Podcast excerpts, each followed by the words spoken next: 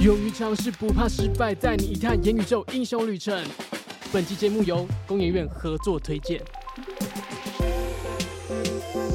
从元宇宙的第一集到现在，我们听到许多工研人的故事，还有啊，他们在工研院职涯的酸甜苦辣。在这一集呢，我们回到这个故事发生的源头，也是。工研院里面阅人无数，做人力资源的慧宁，在工研院这么多年，他的经历一定非常丰富，而且也见过非常多工研人的故事。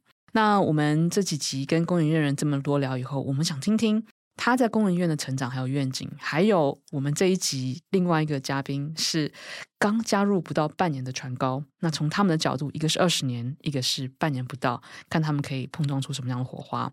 那我们先请两位自我介绍好不好？让观众认识一下你。我们先让慧宁来先。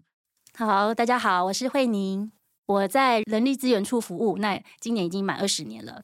好，呃，那传高要不要说说一九九七年的宝宝？好，呃，大家好，我是传高，那我现在刚入职工研院绿能所半年。那我之前是都市计划研究所毕业的，那大家可能会怀疑，哎，怎么会跟绿能所有关联？啊、但其实绿能它是会落实在地面的啦。那对，对，那都市计 划就是去把它引导到一个适合的区位，这样子、嗯。我觉得传高在做的东西非常特别，是叫做政策，是吗？你你在做的是政策沟通这件事情？对，算是拟定政策加政策引导。我们都说，这个工研院除了是帮整个国家研发，其实还是会影响政策的，所以这就是传高在做的事情。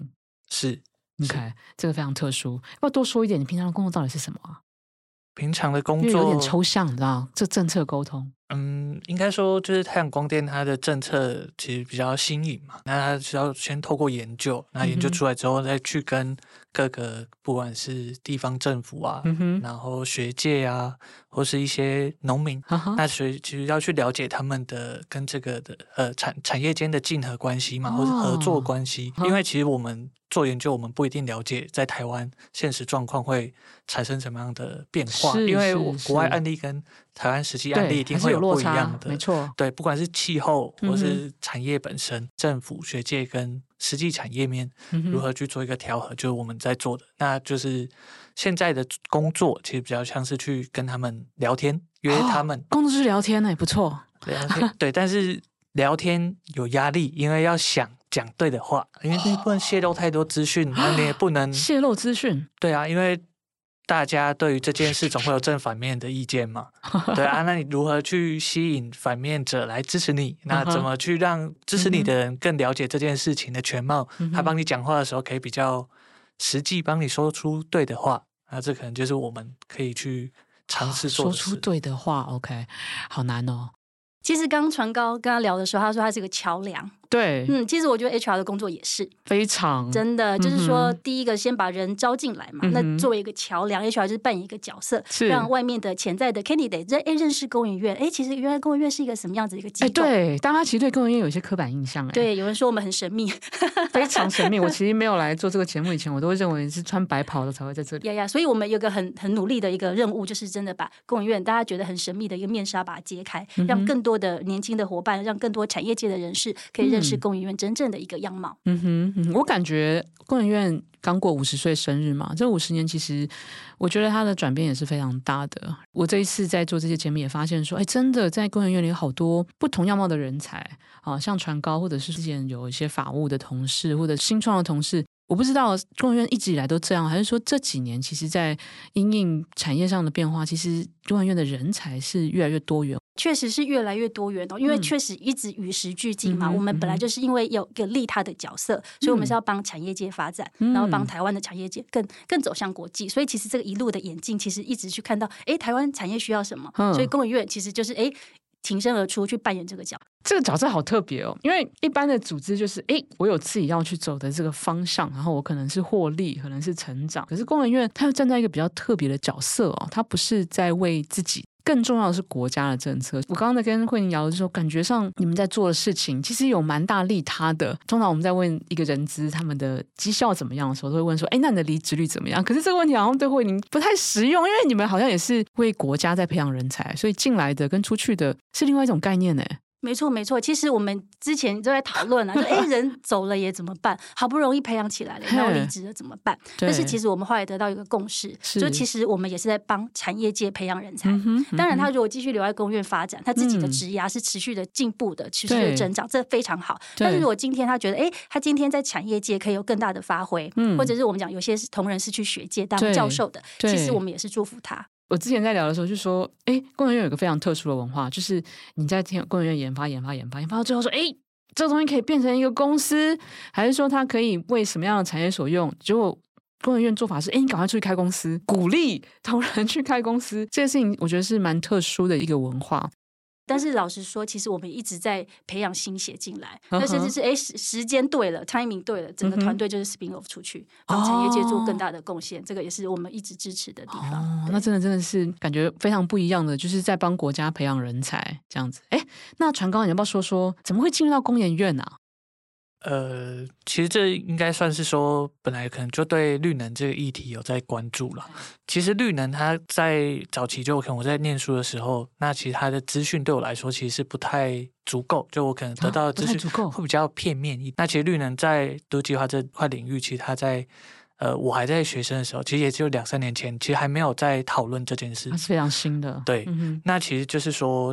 对这块议题有研究，那近就是有发现，其实工研院有绿能所，其实有政策拟定或是近零碳排排放师、气化师的招募，嗯、我才了解到，其实工研院也是有，就刚所讲的是不同的呃领域都有。嗯哼，对，那我就对这蛮感兴趣，然后就开始面试这样子。哦，这是你本来规划的职涯吗？嗯，因为你本来读的是都市计划，不是吗？对，感觉是应该出去做一些什么，就规划规划做一些。对啊，那现在做政策，你觉得它符合你的想象吗？其实对我的职涯，其实本来没有什么太大的规划，就是可能你学本业，但你不一定会朝本业去继续做嘛。Uh uh. 那其实我进到这里，其实也还是有维持原有专业，我觉得等于是结合啦。因为其实绿能它真的是要比较多元，因为它就是太阳光电，它不只是一个单一产业，是它影响的面向其实是非常广泛的。对，那所以它应该要有更。不同的多元的声音一起加入来讨论这件事情，嗯、它不只是技术面嘛，嗯、因为它落到地方可能会有一些环境啊、嗯、生态、社会等等的。我进来之后就可以把这些呃多元性给并入一起讨论。那当然他可能不会谈的那么细致，嗯、但是他可以把更多元的声音给纳进来，这样子。理解，感觉你在做一个非常创新的一件事情，因为我觉得绿能的政策在全世界其实都还不知道。是什么样子？欧洲比较快了，有些立法，但是它是一个需要探索的一个过程。那我感觉工研院其实他在做很多可能没有人做过的事情。好，全世界来讲，我觉得他都在引入。这其实对我不知道，对工研院的人才来讲，他挑战是很大的。慧宁，你们在帮台湾，我们讲说培养人才，或者是说做新创，但是很多时候。像传高在做的事情是台湾没有人做过的，你们其实要维持非常强的动能，去不断的学习，不断的尝新。这个其实是仰赖一个企业的文化去去塑造这样的环境。哎，你们怎么去塑造这样子的文化？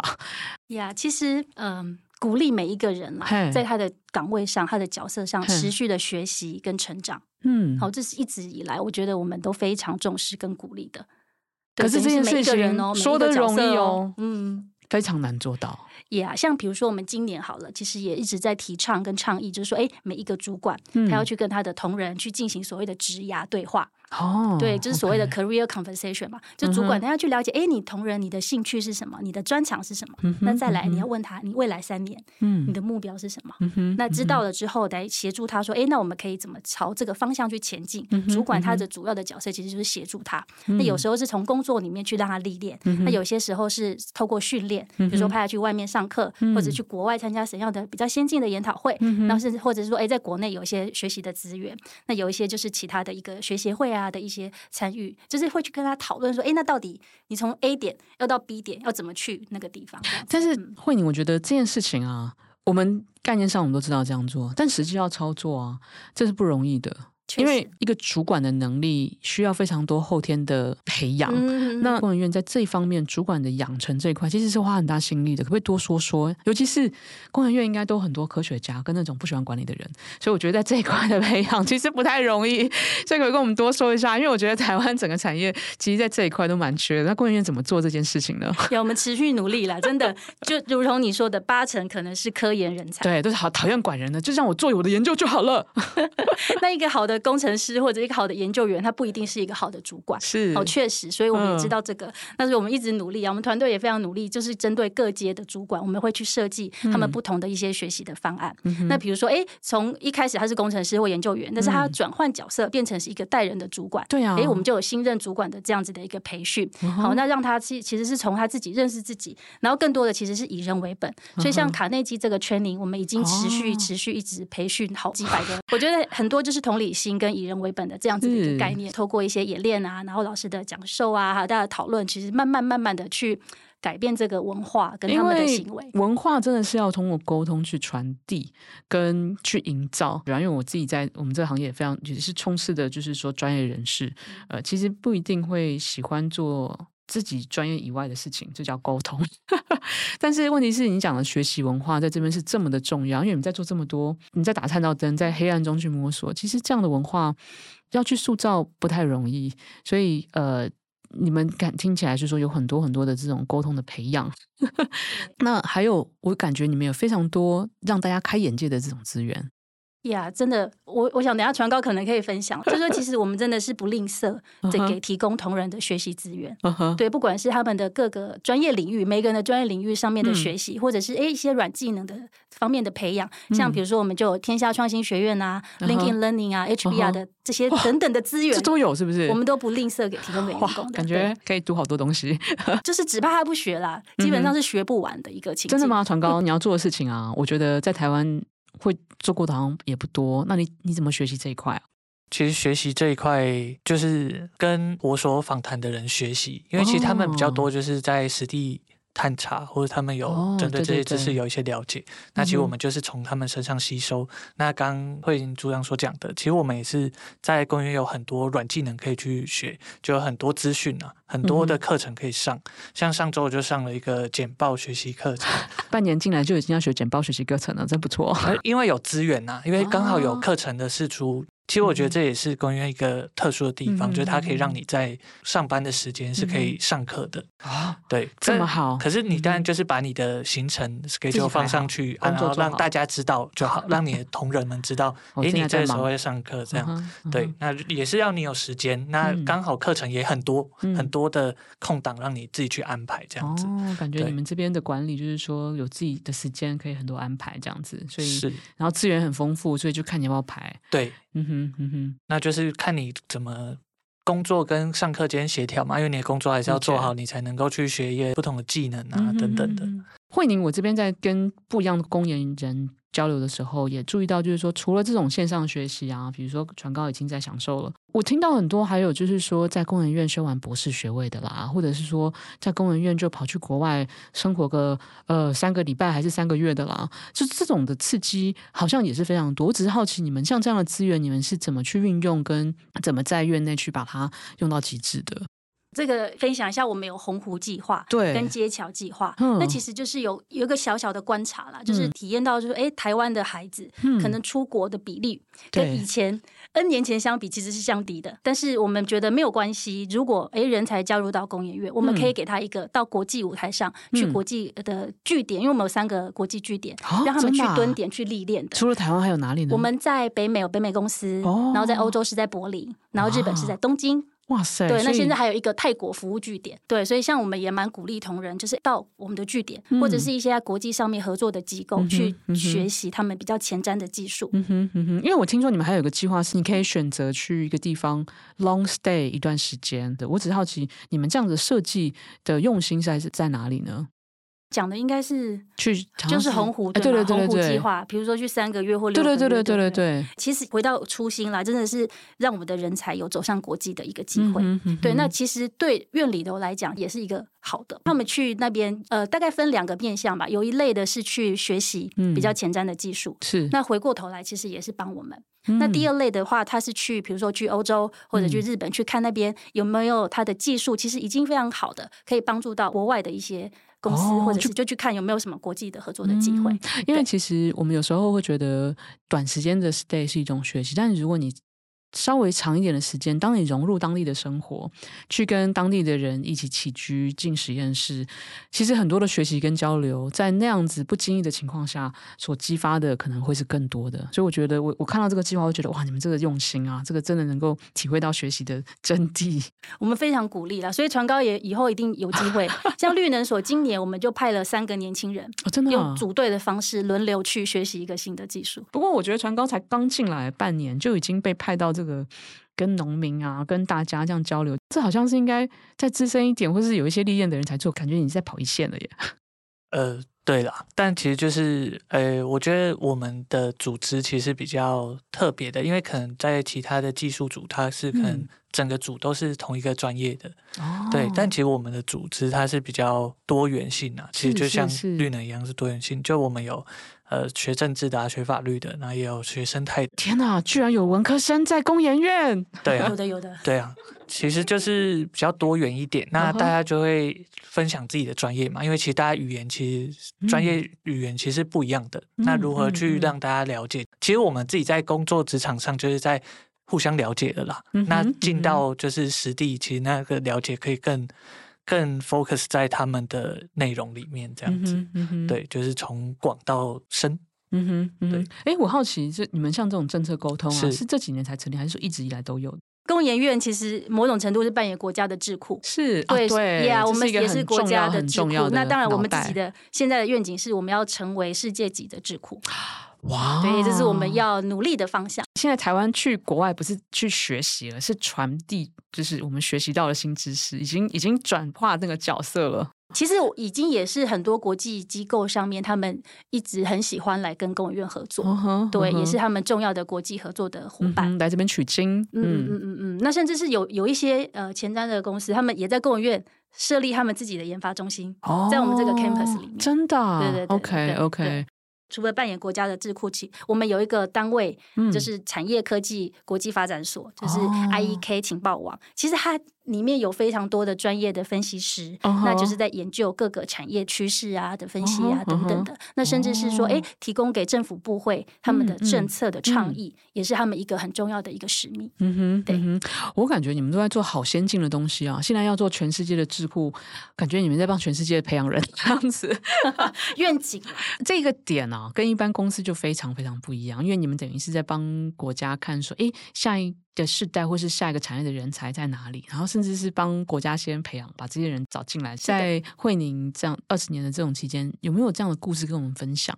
其实可以跟主持人分享，其实我们过去是在谈二零三零的技术策略蓝图，嗯，那到今年其实已经正式推出二零三五的技术策略蓝图了。哦、那其实真的也是集结了院里头的很多的专家，大家一起去构思、去讨论，说，哎，未来的未来的生活样貌，二零三零、二零三五，它可能会是什么样子的样貌？是人类的生活可能会是什么样的情境？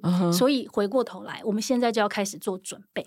慧宁在参加的时候，有没有看到什么让你心眼睛一亮，或者让你有点意外的的这些情境？其实今年其实它有多增加一个叫韧性社会。嗯，对，其实我觉得这一点是大家有看到的，就是说，哎，你要怎么样才能够让自己的、嗯、或者让你的组织或者整个社会其实是 resilience，、嗯、是可以很灵活的去应变的。嗯、我觉得这一点是真的还蛮重要的。那所以这个回到你今天，就是假设我们要 resilient 回到今天的工作，好，那会是什么呢？我只是好奇这个连接点，跟你在从人才的角度上。不要说我在 卖老行，我觉得是学习耶。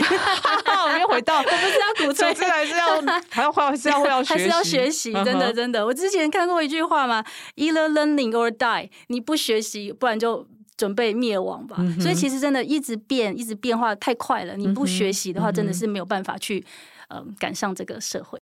那我现在听到，我们不只是把我们的人才培养出去哈，一代一代的，我们现在也在拉拢国际人才进来。工研院这个部分，可不可以呃慧玲多说一点？确实，这个刚好我们昨天真的还在讨论这个议题，哦、跟所有我们院里头的 HR 的主管，那确实是有观察到一个趋势嘛，就是台湾的人才就是少子化。对，那我们怎么办呢？所以外籍的人才确实是一个很重要的一个方向跟趋势。那其实院里头我们大概百位吧，所以我们现在也也在持续的讨论说，哎。当然，两个面向如何让外籍的人才嗯认识工研院，嗯哼，那有机会进入到工研院。嗯、那第二个面向是来了以后，他们要怎么样留下来？嗯，对，所以我们也在讨论整个环境啊，或者是他们的作业系统、文化面，甚至是让他们交朋友呵 呵等等的面向，其实可能嗯下半年都要很努力的再去理解。我好奇啊，就是说那个传高，你在加入工研院半年的时间啊，你。对这个组织，你的感觉是什么？因为这是最新的。我们说新人的眼睛是最雪亮的，要不要跟我们说说进来以后你的感受？最直接的感受应该是比较能够去安排自己的时间，很有很大的自由度，弹性蛮大的。嗯，那第二则是说你在沟通上面其实是比较不会有隔阂啦，因为大家可能就是新人进来职场可能会担心说，哎，我跟呃，不同的角色对话的时候，该有什么样的态度啊，或是要怎么讲话？嗯，嗯对。但其实我觉得，在工研院，我体会到的是说，其实如果能够把你所表达的东西表达的好，嗯、你就可以畅所欲言呐、啊。嗯、因为那你的组长啊，你的经理，其实他不会去反对你，或是去不让你有话语权。其实你。能够讲出一些有效益或是有帮助的话，都是没问题的。感觉是一个很开放自由的环境。对对，不管是而且是不管是到组长还是到经理，其实他们都跟你的沟通其实都是蛮放松的。OK，我觉得慧宁应该看过很多像传高这样子刚进来，然后看他，因为你在工研院时间这么长，你一定培养很多人才，然后看他一路成长。要不要跟我们讲几个你觉得比较让你有触动，或者说，哎，他进来的时候可能长这样，可是他在多年工研院培养以后，他变成另外一个样子的故事？这个一定很多，我相信这一次的访谈里面，啊、有没有印象一定有非常多成长的故事。我分享另外一个面向好了，嗯、我印象非常深刻，有好几位，他们都是从 summer intern。真的开始加入公演院，然后那两个月虽然说长不长，说短不短，可是我们很用心的在带领他们。我们每一个 intern 都有一个 mentor，那来带领他们参与在工研院里面这边的计划，然后也鼓励他们，也持续让他们学习。像有一些会议啊，如果不是牵涉到机密的性质，或者是研讨会，其实我们都是还蛮支持他们去的。那后来这些有好几个实习生都觉得哇，这是留下非常深刻的印象，所以他们在毕业了之后，首选就是来应征我们公园的工作。我就觉得这样子的一个 pattern 是蛮好的。理解。那因为其实人是任何组织最重要的资源，也是未来能不能发展跟发展去哪里，其实就决定在于他人才的素质上面了。那呃，慧宁，我刚刚想说，你有提到接下来的愿景。好，那这个愿景，我相信其实你的角色也是吃重的。你最大的一个可能接下来的工作目标会是什么样子的呢？可不可以跟我们说说？回到一个每一个人每一个角色，不管他是员工，他还是主管，甚至是高阶的主管，嗯、其实那个环境就是人人学习跟成长。嗯，而且他那个方向，就我们讲那个北极星是大家是一致的。嗯，所以我们的使命就是要成为世界级的智库，嗯、去帮产业界的更蓬勃的发展。嗯、所以呃，在这样子的一个环境，我觉得未来还是一样，就是让每一个人。学习成长，而且是他有价值创造，就是他知道他自己工作的意义是什么，嗯、那用在哪个地方，他的价值是什么，那持续的去成长，这样子。真的，我觉得这个是其实是所有人才有能够有成长、有成就，应该那个就能够促成一个非常快乐的一个人。那传高，其实你非常年轻，你会对自己未来在这里有什么样的想象，或是有什么样的愿景吗？就我个人的话啦，嗯、就是因为我在扮演沟通的桥梁嘛。对，其实我的愿景是，嗯，听得懂别人说的话，跟说出别人听得懂的话。哇，就是、我跟你说，你这句话讲的很简单，对不对？可是我跟你讲，可能需要五十年的修炼。对，就是努力学习。当然，这个只是在沟通上啦，因为其实我们除了沟通上，当然是背后的研究，因为你要先有研究，才能去讲出你要跟他们表达的东西嘛。那在研究上面的话，其实就是除了自己的专业，因为我专业是多计划嘛，那可以更了解比较多元，不管是绿能，因为绿能它其实牵扯不管是技术还是法规层面，它都有还要再发展的，到二零五零。经营碳排的一个目标，其实绿能它是会一直不断的变化跟成长的。嗯、那在这个过程中，我们可以学到什么？那以我的专业可以怎么去跟着这个绿能的发展一起去有一个不同的调和，因为其实各个专业它都有自己本身的技术的本体性嘛。那如何跟别的专业结合，就是不同产业间的沟通，其实这也是一个还需要努力的方向。那到了现在这个时代，其实更多谈的是合作、合作关系、沟通的方式、沟通机制的界面。那在这个过程中，其实还要去如何建立，其实也是我们的任务啦。作为一个桥梁，你不只是一个人在那里帮他们讲话嘛，你要的是帮他们建立，没有你在，他们也可以自在的沟通。其实这里面很大的一个关键点叫转译，是，嗯，然后你要把你们的研究转译成可以给农夫听，农夫的困扰你要转译成给政府听，公文的这个文字，这件事情其实非常不容易。是，就是因为语言间的不同嘛，嗯、你就就是要在。各个角色间啊，你要去转换你的语言，嗯、你能所表达的专业的程度。因为有些角色他可能不想了解这么全面性的，他就想了解我所关心的，他要关心的。对对对，那你如何把他所想讨论的东西灌输给他？那其实这是在还在学啦，因为 就是我觉得这个。沟通真的是要不断学习，因为你所碰到的人真的太多了。真的，感觉你已经锁定清楚你接下来要修炼的方向。我觉得沟通能够把沟通或是理解这件事情给学习好，嗯、其实它不管是对于职涯还是生活，嗯、其实都很有很有效益。嗯因为跟家人间的沟通可能会比较随便嘛，可是就会想说，诶，如果在这个沟通上面好好的跟他们分享你所想的东西，会不会减少这些摩擦跟冲突？其实我觉得这是工作之外带给我的呃另外一个想法啦，嗯、就是可以再多想一下，嗯、才不会对彼此造成伤害。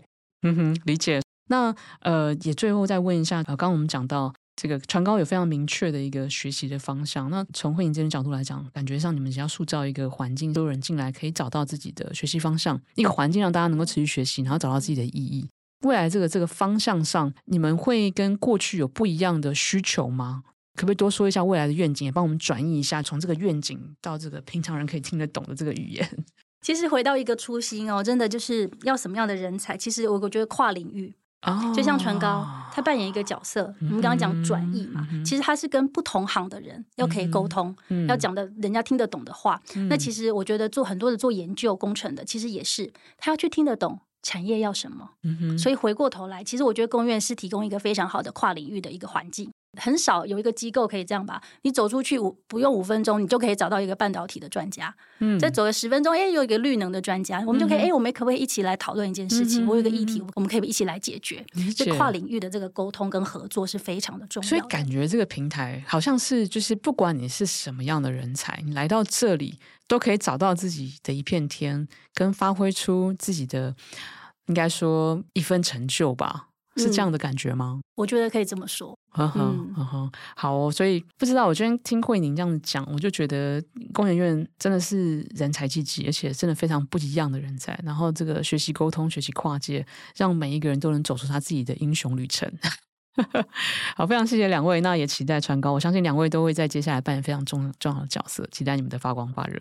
谢谢，谢谢。谢谢工研院走过五十年，始终引领台湾的科技创新和社会进步。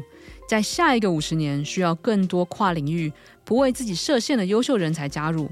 真诚期待下一次由加入工研院的你来与我们分享属于你在这里的英雄旅程。